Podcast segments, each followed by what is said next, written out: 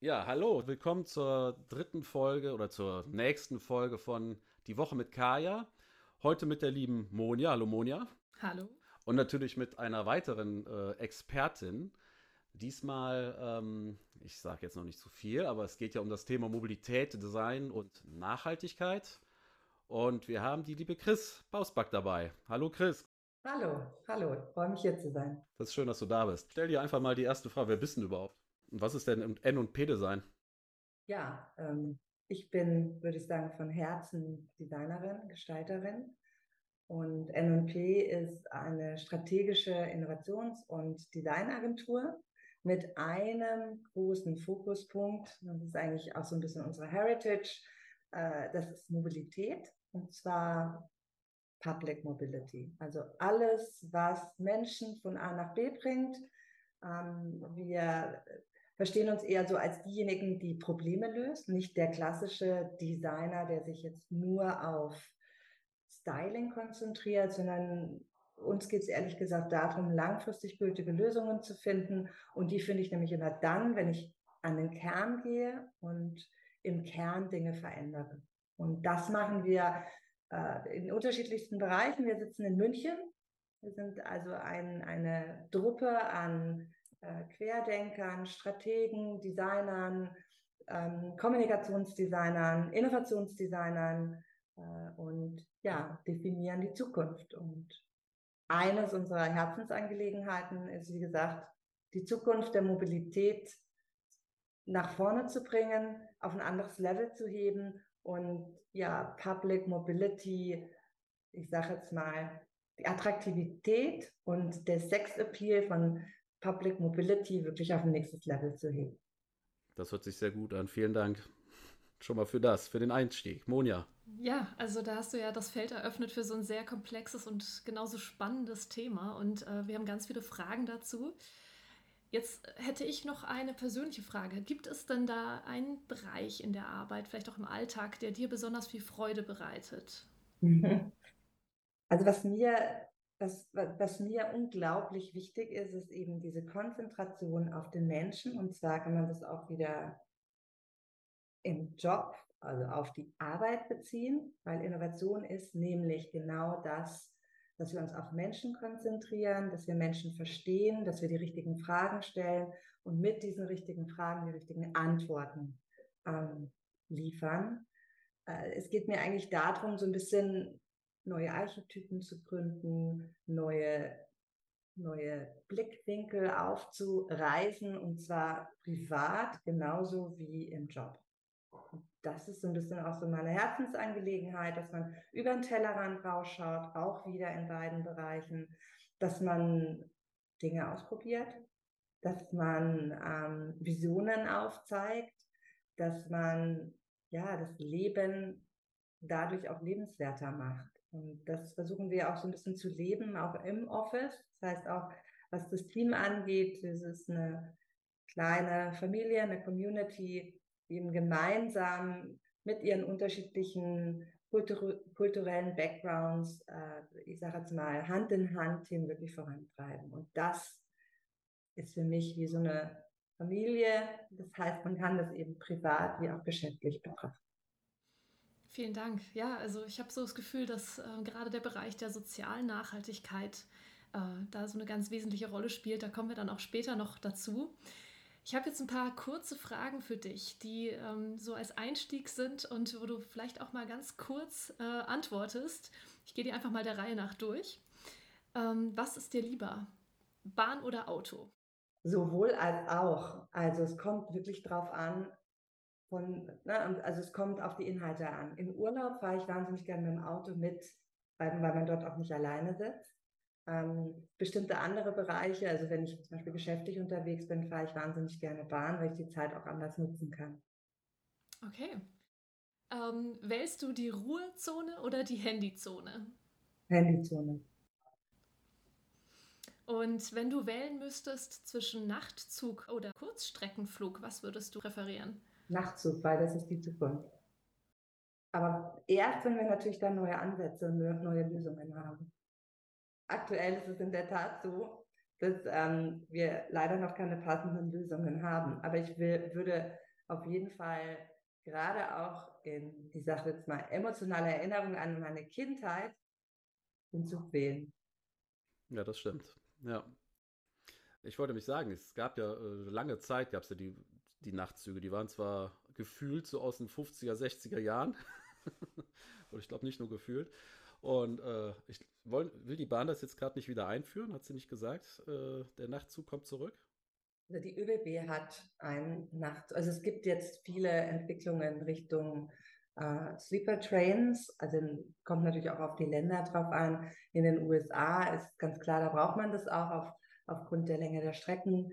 Ähm, in Indien ist es Usus, in Europa soll es eben grenzübergreifend von der ÖBB ausgehend ähm, Deutschland und andere Länder mit inkludieren.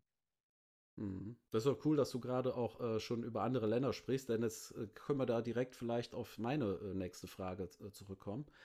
Ähm, und zwar so in Bezug zur Mobilität und Nachhaltigkeit. Du bist ja wahnsinnig viel unterwegs, auch international. Ähm, und wenn du da jetzt so die dir die anderen Länder anschaust und da den Bereich Mobilität und Nachhaltigkeit irgendwie in Bezug bringst, welches Land hat denn da für dich gesehen eine Vorreiterrolle und was könnte da Deutschland von lernen?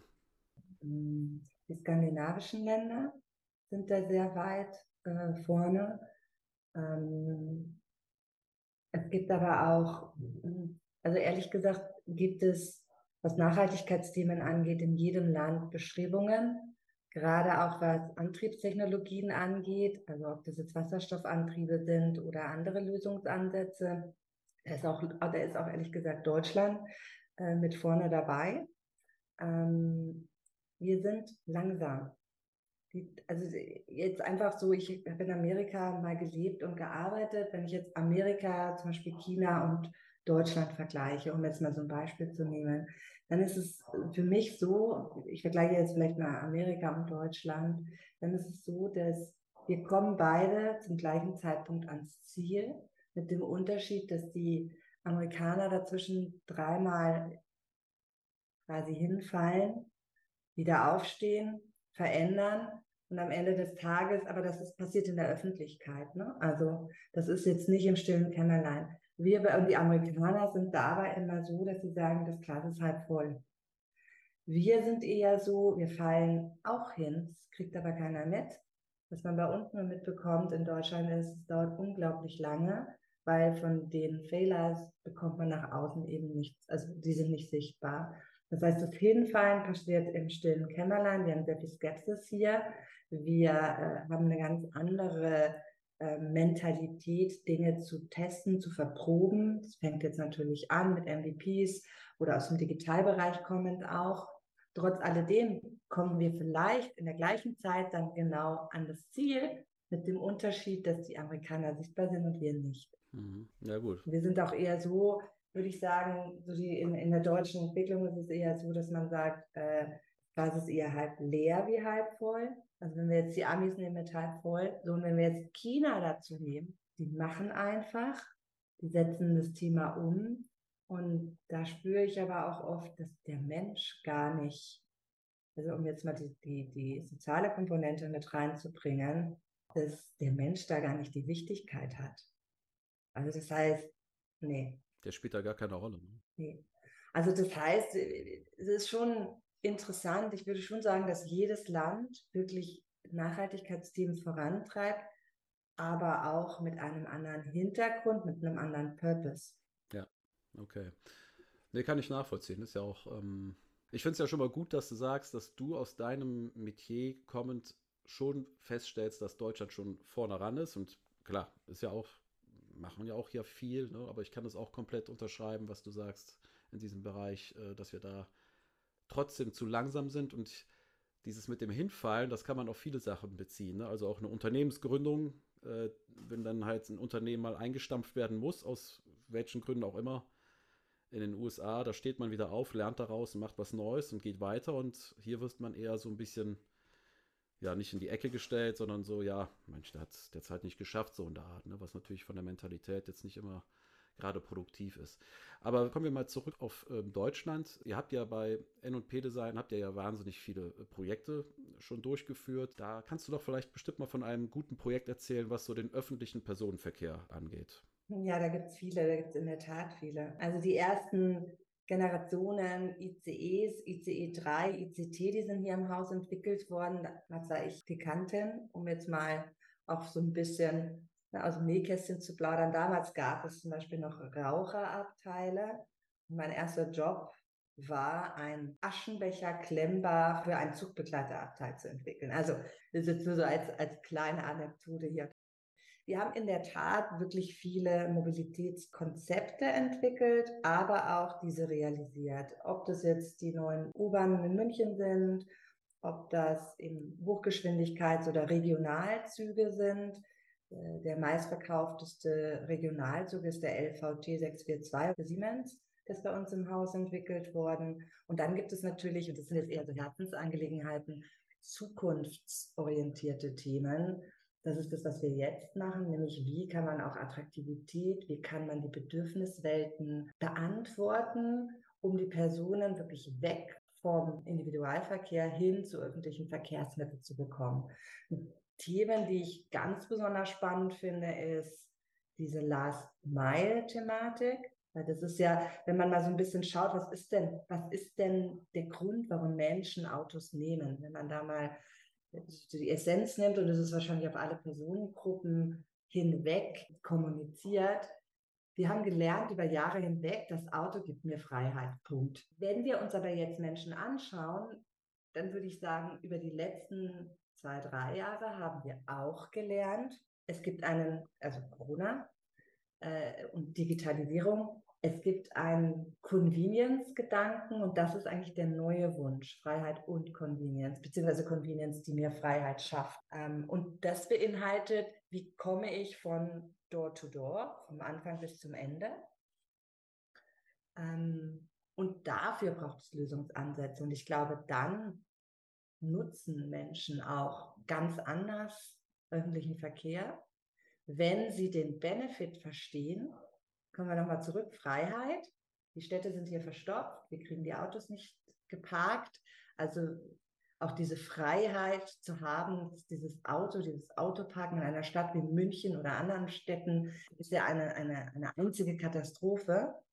Also wie können wir diesen Convenience-Gedanken Door-to-Door äh, was gibt es da für neue Lösungsansätze? Weil dann wiederum kriegen wir die Menschen ganz schnell in den ÖPNV, in, ähm, in, in den Public Mobility Bereich. Und ich glaube, das ist so ein bisschen das, was wir auch vorantreiben mit der MVV hier in München. Mit, äh, wir haben jetzt gerade letzte, vorletzte Woche sind die Mobilitätspunkte in, in München. Der erste ist aufgebaut worden wo die unterschiedlichen Mobilitätsanbieter für diese Last Mile zusammenkommen, wo eigentlich alle Mobilitätsanbieter zusammenkommen und davon werden jetzt 200 Stück in München ausgerollt. So, das sind jetzt erste gute Lösungsansätze und die müssen wir einfach weiter ausbauen. So, das ist das eine, dass diese Konzepte ausgerollt werden und das nächste ist, dass das auch publik wird. Und zwar über all die unterschiedlichen Personengruppen, weil derjenige, der gerade der gerade 18 geworden ist, der vielleicht dann doch einen Führerschein gemacht hat, der hat natürlich ein ganz anderes Interesse, der will dann doch das Auto mal nutzen, weil er davor ja die ganze Zeit öffentliche Verkehrssysteme genutzt hat. So, und diejenigen, die vielleicht 50 oder 60 plus sind, die haben ja genau das gelernt. Auto gibt mir Freiheit. Und wir sind nun mal Gewohnheitstiere. Also das Schwierigste ist bei Menschen, die Gewohnheit zu durchbrechen. Veränderung tut weh, Veränderung passiert im Kopf und danach in der Umsetzung und jede Art von Veränderung tut weh. Und dafür braucht es Ansätze, dafür braucht es Lösungen und äh, dafür müssen wir die Attraktivität auch erhöhen für die unterschiedlichen Personengruppen. Und ich glaube, dann kommen wir genau dahin, wo wir hinkommen wollen. Das ist eigentlich so ein bisschen auch meine Herzensangelegenheit, dass wir genau das schaffen und dass wir für alle Menschen das realisieren können und nicht nur, wir haben vorher gesprochen über Früher gab es mal Oriental Express, es gab, ich sage jetzt mal, Sleeper Trains mit einer hohen Attraktivität neben der klassischen ja, Standardvariante, die ich jetzt vielleicht als Kind genutzt habe. Aber das, was ja eigentlich unser Ziel sein sollte, ist, dass wir jetzt angenehme, attraktive Lösungen schaffen, und zwar über alle Personagruppen hinweg, über alle Klassen, wenn das nicht sogar eh schon oldschool ist, dass wir heutzutage noch über Klassen sprechen. Sinnvoller wäre jetzt aus unserer Sicht über Zonings, über Bedürfniswelten, über Lösungsangebote zu sprechen. Und das ist so ein bisschen das, was wir treiben. Das hört sich ja alles wunderbar an, finde ich total spannend gut. Sind das Anfragen von Seiten der Bahn, von Seiten des Landes, von Seiten des, des Bundes oder sind das Ideen, die ihr habt und dann halt zum Beispiel der Bahn präsentiert und sagt, schaut euch das mal an, wir müssen in die Richtung. Das sollten wir machen. Also die Bahn hat ja intern, die Deutsche Bahn hat ja intern auch eine große Innovationsabteilung und Strategieabteilung, die selbst, ich sage jetzt mal, in diesen Bereichen vorantreibt. Also es gibt in der Tat Kunden, die kommen auf uns zu mit solchen Themen. Es gibt Ausschreibungen von Städten, wo wir teilnehmen und solche Themen vorantreiben. Ähm, es gibt aber auch Kunden, äh, die man mehr oder weniger daraufhin den Blick lenkt. Also da gibt es so ziemlich alles. Am Ende des Tages gibt es ganz viele unterschiedliche Player, die alle in so eine Richtung denken. Also es sind die Städte, das sind die Verbund, also es sind teilweise die äh, Verkehrsverbunde ähm, und die Verkehrsgesellschaften wiederum, die Operator, die denken schon alle in die gleichen Richtungen. Und was wir, was ich jetzt als schade äh, finde, ist, wir bündeln die Kräfte nicht. Ja. ja. Also wir bringen das nicht zusammen. Und es ist, wenn ich jetzt mal das betrachte wie ein großes Unternehmen, bei einem großen Unternehmen sagen wir, hm, Silo-Denken, wir müssen doch, ne, wir müssen ja auch an, an einer horizontalen, die unterschiedlichen Bereiche miteinander verbinden, nicht nur vertikal denken, wir brauchen um Innovation wirklich voranzutreiben, brauche ich auch das, das richtige Team-Setup. Ich brauche die Querdenker. Ich brauche quasi sowohl in der horizontalen wie in der vertikalen unterschiedliche Player, die dann Themen vorantreiben. So, das haben wir alle gelernt. Aber über Städte, Verkehrsverbunde, über die Operator, über beispielsweise die, ähm, die OEMs und die die ganzen Zulieferer, die wir ja auch alle nicht vergessen dürfen, da haben wir das nicht gelernt. Und da müsste mehr passieren. Ja, und auch wahrscheinlich wieder die Thematik Geschwindigkeit, ne? Das beschleunigt definitiv nicht, sondern würde ich sagen, verlangsamt auch eher. Ja, da kommen wir doch nochmal zu dem Punkt äh, der Attraktivität und auch mit dem Convenience-Gedanken. Dieser Punkt, den, den fand ich sehr schön und spannend, jetzt auch gerade in Bezug auf den ÖPV wenn äh, wir von der gegenwärtigen Situation mal ausgehen. Äh, ich erlebe das fast wöchentlich, weil ich sehr viel pendle und sehr viel mit der Deutschen Bahn unterwegs bin. Auch so als Monopol ja hier in Deutschland eigentlich die einzige Lösung, wenn man nicht aufs Auto zurückgreifen möchte. Also ich bringe dann immer Zeit mit, ich habe mich da schon so mit arrangiert, aber Convenience ist ähm, meistens nicht der Fall, wenn es längere Strecken sind und eben auch einfach alles überlastet ist. Wir haben ja da diverse Kritikpunkte, die brauchen wir jetzt nicht alle auflisten, aber damit bin ich halt sehr viel immer ähm, im Kontakt und denke mir, was, woran hapert es, warum, warum ist das so schlecht bei uns? Und das kann ja nicht sein. Wenn du jetzt äh, in der Lage wärst, Chris, die Deutsche Bahn einmal an die Hand zu nehmen und denen mal wirklich so ein paar Tipps zu geben, die die dann noch umsetzen, was wäre das? Also vergleichen wir uns mit anderen Ländern, um da jetzt nochmal kurz wieder auszuholen. Wir haben hier keine vorhandene Infrastruktur, ist, denke ich, das Problem. Also zum Beispiel, wenn man in Japan ist, dann ist es in der Tat so, der Zug kommt super pünktlich. Er fährt super pünktlich wieder ab. Die Züge sind auch schon in die Jahre gekommen. Trotz alledem ist das auch, ich sage jetzt mal, der Service im, im, im Inneren, daran arbeitet ja auch die Deutsche Bahn, der ist einfach komplett anders. Es gibt einen Schaffner oder einen Zugbegleiter, so muss man es ja nennen, ein Zugbegleiter, der verbeugt sich immer beim Eintreten in den jeweiligen Waggon, dreht sich um, verbeugt sich wieder, wenn er den Waggon verlässt. Es gibt eine ganz andere Haltung. Oder es können ja auch Kleinigkeiten sein. Habe ich Handschuhe an oder nicht? Ne, wie, was für eine Haltung habe ich? So, diese Themen, daran arbeitet die Deutsche Bahn. Wir wissen ja auch so ein bisschen, was kommt. Und immer, da wird schon auch einiges kommen. Aber was wir hier nicht haben, ist eine extra Trasse für Hochgeschwindigkeit. Deshalb werden wir immer in Deutschland, wenn es so weiter bleibt und, und auch in anderen Ländern, werden wir genau diese Situation haben. Gehen wir mal in die Schweiz, unser Nachbarland, kleines Nachbarland. Das Land ist so klein, dass es eigentlich Hochgeschwindigkeit dort auch gar nicht gibt, sondern es ist ja eher so ein Verschnitt aus Regio und Hochgeschwindigkeit, Fernverkehr. Auch dort haben wir die Problematik nicht. Das heißt, da müssen wir auch realistisch sein. Wir brauchen mehr Infrastruktur und dann brauchen wir natürlich, jetzt kommen wir zum, zum Convenience, Wellbeing, Komfortgedanke und da arbeitet die Deutsche Bahn ja auch an neuen Projekten.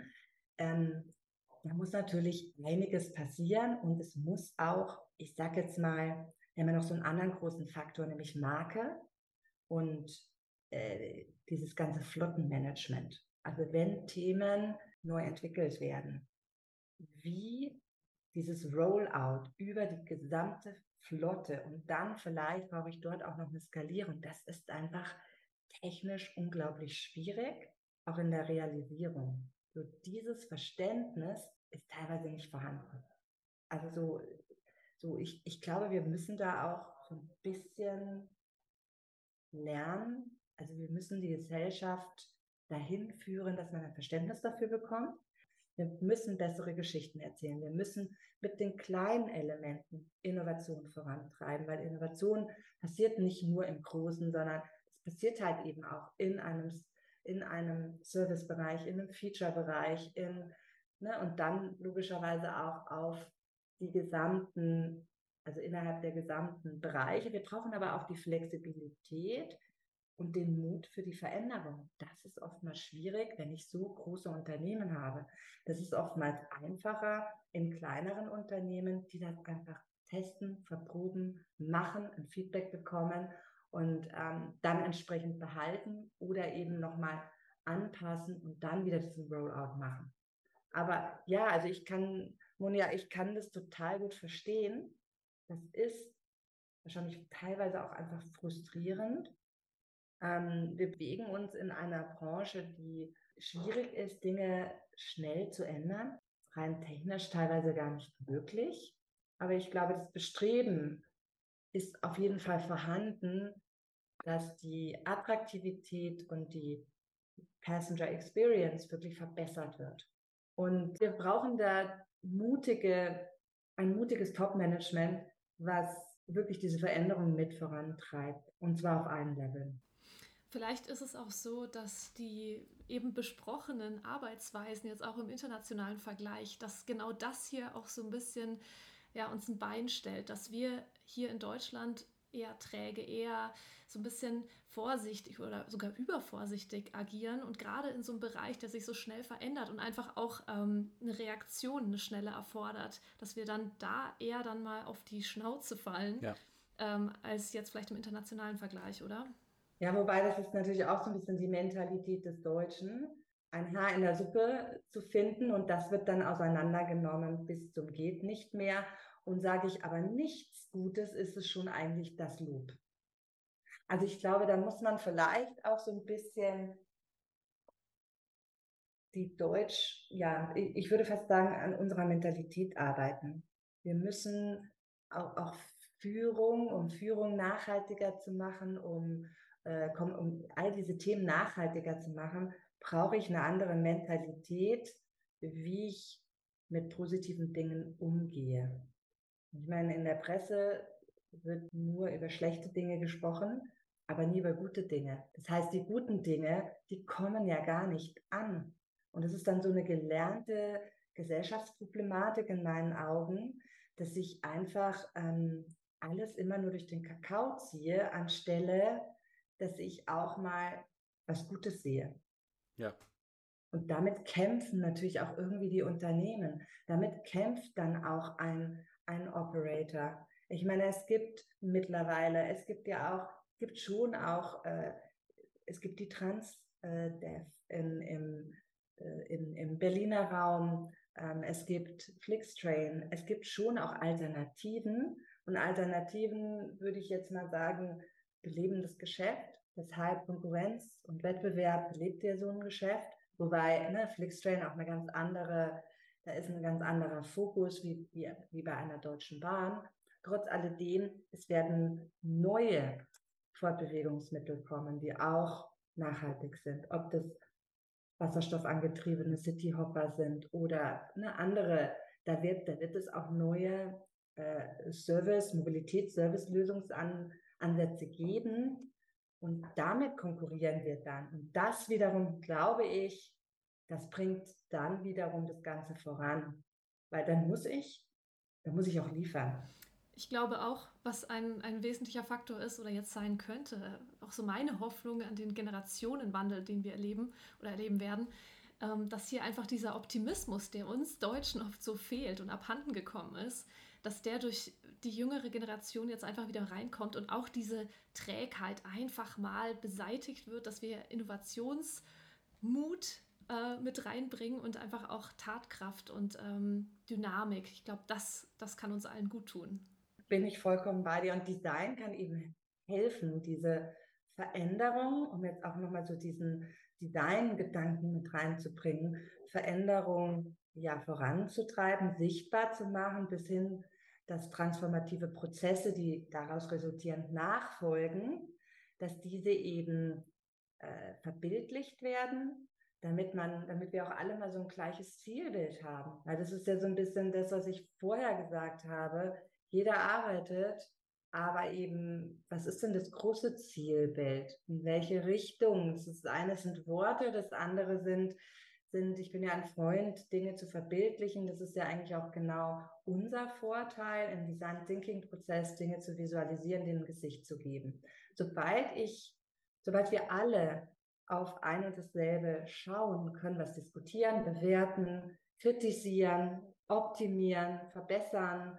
Und, und das ist ansonsten, habe ich manchmal den Eindruck, da wird gezogen, und zwar in alle Richtungen, weil jeder, ne, Worte sind ja auch interpretierbar und Worte sind dehnbar in unterschiedliche Richtungen. Und ich würde mir da wünschen, dass man in genau diese Themen mehr Gestalter mit reinbringt. Und zwar nicht als die Stylisten, weil das ist am Schluss nochmal so ein bisschen Trend Lifestyle und Marke, die dann auch drüber gestülpt wird, sondern dass man Gestalter mit reinnimmt, um solche Dinge voranzutreiben, um äh, Strategien zu entwickeln, um Dinge sichtbar zu machen. Ja, das würde ich auch unterschreiben. Das ist äh, ein ganz wichtiger Aspekt, ähm, was halt Designer ähm, auch so ausmacht. Ne? Also so Transformationsprozesse mitgestalten, Innovation vorantreiben ne? und dann auch die Augen aufhalten in die einzelnen Nachhaltigkeitsbereiche. Ja, dann nochmal abschließend zum Thema ähm, der Zukunft unserer Mobilität und äh, auch diesem ja, Kollektivgedanken, den ich da jetzt mal rausgehört habe bei dir, Chris. Also, dass du dir das einfach wünschst, dass wir gemeinsam aus den verschiedenen Bereichen zusammen für ein gemeinsames, übergeordnetes Ziel einfach einstehen und ähm, mit den Tools, die wir haben, darauf hinarbeiten. Ähm, da finde ich auch den Gedanken von euch ganz gut oder auch diesen Leitsatz, den ihr habt, nämlich uh, We make this world a better place to live. Und ähm, vielleicht kannst du mir noch mal kurz zusammenfassen, wie dieser gerade auch inklusive Gedanke bei euch im Unternehmen, wie ihr den umsetzt und ähm, ja, der euch ja so sehr auch am Herzen liegt. Ja, Mobilität ist für uns ein Grundbedürfnis, was jedem, wo, wo jeder Mensch das Recht hat, dass er dieses durchführen kann. Das ist so ein bisschen die Inklusivität, die wir auch sehen, was äh, Mobilität angeht. Mobilität an sich wenn ich da jetzt sage, was ist da die Zukunft, da gibt es in meinen Augen nicht eine Lösung, sondern multiple Lösungen. Wir brauchen, ein, wir brauchen einen ökosystemischen Gedanken, einen sogenannten Life-Centered ähm, Lösungsansatz, der als Best-Case-Szenario auch so sich darstellt, dass es nicht eine Lösung gibt, die ich auf alle Länder und alle Städte übertragen kann, sondern ich sage jetzt mal adaptierbare Lösungen, die eben wie so ein wabendes Ökosystem sich entsprechend anpassen, wachsen können oder sich verkleinern können. Und das, das wäre so der, das Ziel, was Mobilität angeht. Und das sollte für alle erreichbar sein. Wir haben eine älter werdende Gesellschaft. Inklusivität oder Inklusion bedeutet für uns wirklich, dass wir dort alle Personagruppen mit inkludieren, Lösungen anbieten, dass jeder die Möglichkeit hat und auch das Recht hat, Mobilität zu nutzen. Und zwar nicht nur in den Städten, sondern auch außerhalb der Städte. Und ich meine, ne, darum geht es ja eigentlich.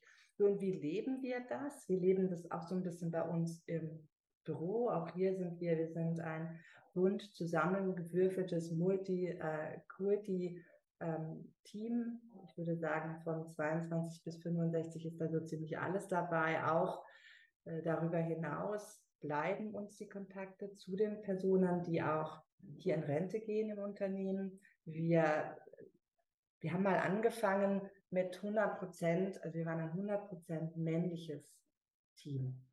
Als ich das übernommen hatte, ich war eine, ich war ehrlich gesagt die erste weibliche Praktikantin damals im Team und wir sind jetzt 50-50 und sehr international. Und ähm, das leben wir auch wirklich, weil nur so können wir Innovationen nach vorne bringen, nach, auch wirklich treiben. Und äh, der soziale Aspekt, also we make this world a better place to live, nachdem wir so ein bisschen wirklich leben und aus sind, ist eben genau das, dass wir nicht nur für die APA 5 bis 10 Prozent Projekte entwickeln oder ich sage jetzt mal, Lebensräume entwickeln, Mobilitätsräume entwickeln, sondern eben für alle. Dass wir, wir leben in einer Gesellschaft, in meinen Augen muss und darf, die, die, darf es nicht ein Zeichen einer Klasse sein oder einer, eines Ursprungs, wo ich herkomme, äh, welches sich ausdrückt in unterschiedlichen Attraktivitäten, was Bedürfniswelten angeht, sondern das muss für jeden realisierbar sein. Und das ist eines der Grundbedürfnisse. Und natürlich ist eine Ausformulierung am Ende des Tages, kann ich natürlich, gibt es mal ne, Luxuslösungsansätze und weniger luxuriösere Ansätze. Aber der Kern per se, der muss eben für alle gewährleistet sein. Ja, ja, das ist gut. Das ist auch ein, ähm, das ist schön, dass du das äh, oder dass ihr das halt bei ähm, N&P, dass ihr das so lebt und dass ihr das halt auch mit in eure Projekte überleitet. Das ist echt, ist einfach eine gute Sache. Und jetzt haben wir ja von dir ganz schön viele Informationen bekommen und ganz schön ähm, ja, viel, viel Input, was Mobilität, Nachhaltigkeit äh, und natürlich Design angeht. Jetzt haben wir noch, ähm, wir haben ja so die Zielgruppe unserer Hörerschaft, das ist ja auch viel Mittelstand. Da sind ja bestimmt auch einige dabei, die sich auch für Mobilität ganz intensiv ähm, darum kümmern, sich äh, da daran interessieren, äh, neueste Innovationen auch mitzubekommen und selber da vielleicht auch so ein bisschen Treiber zu werden. Und deshalb wäre so ein bisschen meine, meine ähm, oder unsere abschließende Frage an dich, ähm, liebe Chris, so wie du dir die, die Zukunft wünschst der Mobilität und ähm, wohin sich da auch das Design entwickeln sollte für die Zukunft. Also was, was siehst du da für, ähm, für Schwerpunkte und was gibst du den Leuten unserer Zuhörerschaft gerne mit? Also wir arbeiten wahnsinnig gerne mit Mittelstand zusammen, sowohl mit den Startups, Mittelstand als auch mit den großen Playern. Aber der Mittelstand hat für mich mal einen Vorteil, nämlich, dass die Entscheider oft mit den naja, mit dem Erfindergeist, mit dem eigentlichen Erfindergeist und den Innovationstreibern einhergehen oder oft ist es sogar in einer Person gesammelt. Also was wir als große Chance ansehen, auch dort schneller, also gerade weil wir vorher über Schnelligkeit gesprochen haben, schneller Themen voranzutreiben. Und ich sehe auch den Mittelstand, gerade was Deutschland angeht, als wir, es gibt viele Hidden Champions, es gibt, es gibt eben viele für die Welt wichtige, ähm, innovative, oft technologische Lösungsansätze, die bestimmte Themen voranbringt. Für mich ist die, ist die Zukunft der Mobilität kein Produkt per se, sondern eher Mobility as a Service. Und es ist nicht eine Lösung, sondern eben unterschiedlichste Lösungen, die aneinander anknüpfen. Ich glaube, wir müssen in Kollaborationen zusammen Themen voranbringen. Also das heißt, und dafür braucht es eben auch den Mittelstand, dafür braucht es dann auch die Sublieferanten und nicht nur die großen OEMs und die großen Treiber, sondern ich glaube, dass wir in der Kette, wie wir Themen vorantreiben, braucht es die Denker, die Operator, es braucht Experten und Spezialisten im Bereich Automatisierung, Robotik. Es braucht den Mittelstand und die Lieferanten und die müssen Hand in Hand arbeiten und müssen eben ein Zielbild definieren oder eine Vision vorantreiben. Dann sind wir schneller. In meinen Augen sind wir zukunftsfähig und wir sind natürlich dann auch hochattraktiv, was das Ausland angeht. Und dann wie ist die Zukunft der Mobilität? Auf jeden Fall grün und öffentlich. Wunderbar. Das ist sehr, sehr gut. Wunderbar. ja, gerade in diese kooperativen, interdisziplinären Strukturen und äh, Tools und Problemlösungen, da ja, ich, ich glaube da einfach stark daran und ähm, das ist ja auch für mich als Designerin schon immer äh, das Thema gewesen, da Lösungen zu finden und immer weitere aufzutun und Wege und vor allem aber auch Kommunikation gelingend zu gestalten. Und ich glaube, auch da haben wir noch eine ganze Menge Arbeit vor uns. Aber ja, wir freuen uns auch äh, jetzt hier mit Kaya über genau sowas zu berichten und immer wieder neue Themengebiete zu eröffnen, neuen Optimismus aus verschiedenen Branchen, aus verschiedenen Nachhaltigkeitsexpertisen mit einfließen zu lassen. Und wir freuen uns vor allem, Chris, dass du heute bei uns warst und uns so viele schöne Einblicke in deinen Arbeitsalltag und in deine Erfahrungen gegeben hast. Das war wirklich ein ganz großer Spaß heute und ähm, vielen Dank. Vielen Dank von meiner Seite. Das war auch mir ein, eine Herzensangelegenheit und ähm, es hat super Spaß gemacht, Monja und Sven mit euch hier zu sprechen. Eine inspirierende Runde auch für mich. Vielen, vielen lieben Dank, Chris. Und ähm, ich finde, du bringst ein ganz schönes Fund an Transformationsmut mit. Und das äh, ist klasse, das ist genau richtig. So müssen wir daran und ähm, die Zukunft gestalten. Machen wir zusammen. Das machen wir. Das machen wir. Dann vielen lieben Dank in die Runde. Ich hoffe, wir haben wieder alle ein bisschen abholen können und haben euch ein paar gute Informationen geliefert. Und der nächste Podcast, die Woche mit Kaya, kommt bestimmt. Bis bald. Tschüss. Bis bald.